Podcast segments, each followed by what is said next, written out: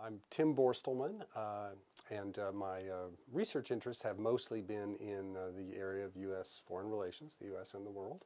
Uh, so my most recent book is, was on the nineteen seventies, uh, a global history of the, of the United States in sort of global context. Uh, and before that, a couple of books on race and foreign relations.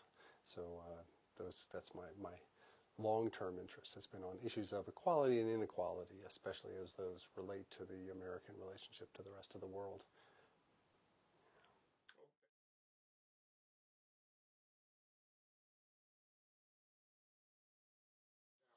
Sure, I have a book that's in process with uh, Columbia University Press, and it's to be entitled The Hearts of Foreigners, How Americans Understand Others. So this is a book that's a sort of a sweeping uh, overview of the American relationship with people who are not Americans. That is to say, people who are immigrants into the United States and not yet having citizen status, they're new, or they're refugees, or they're people who live in other countries. And in a sense, the book is really an effort to tie together immigration history as well as foreign relations history, two histories that are usually seen as somewhat separate from each other.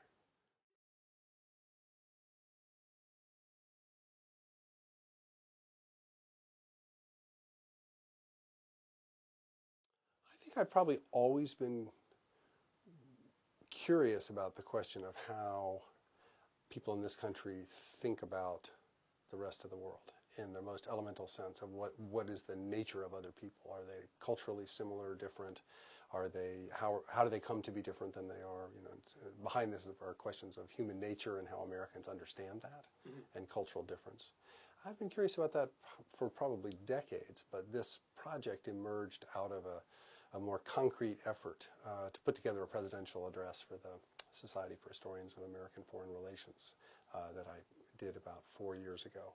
Uh, and the book is really a fleshing out of that larger, a larger version of that specific project.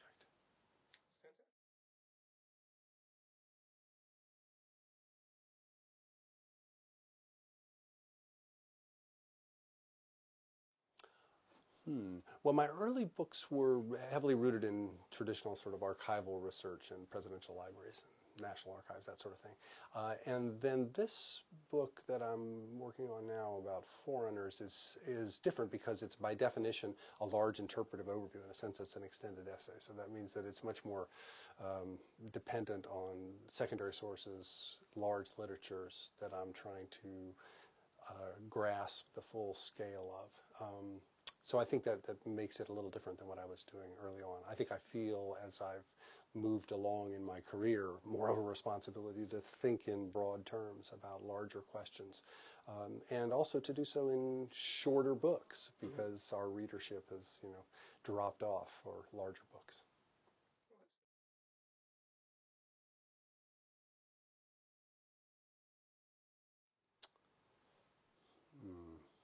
I think what I'm intrigued by maybe uh, most of all is the way it turns out that Americans in the broadest sense seem to have been both uh, very ethnocentric, very impressed with their own culture and their own nation, their own power, their own goodness in the world on the one hand, um, which makes them seem um, like a not very uh, likable people. And then on the other hand, at the same time, they've tended to be rather universalistic in their sense of who could become an American or who could be like Americans. And so they're both, they're both sort of exclusive and inward-looking on the one hand, and spectacularly inclusive and outward-looking on the other hand. And how they d pull that off is, uh, is a fascinating story that I try to elucidate in this book.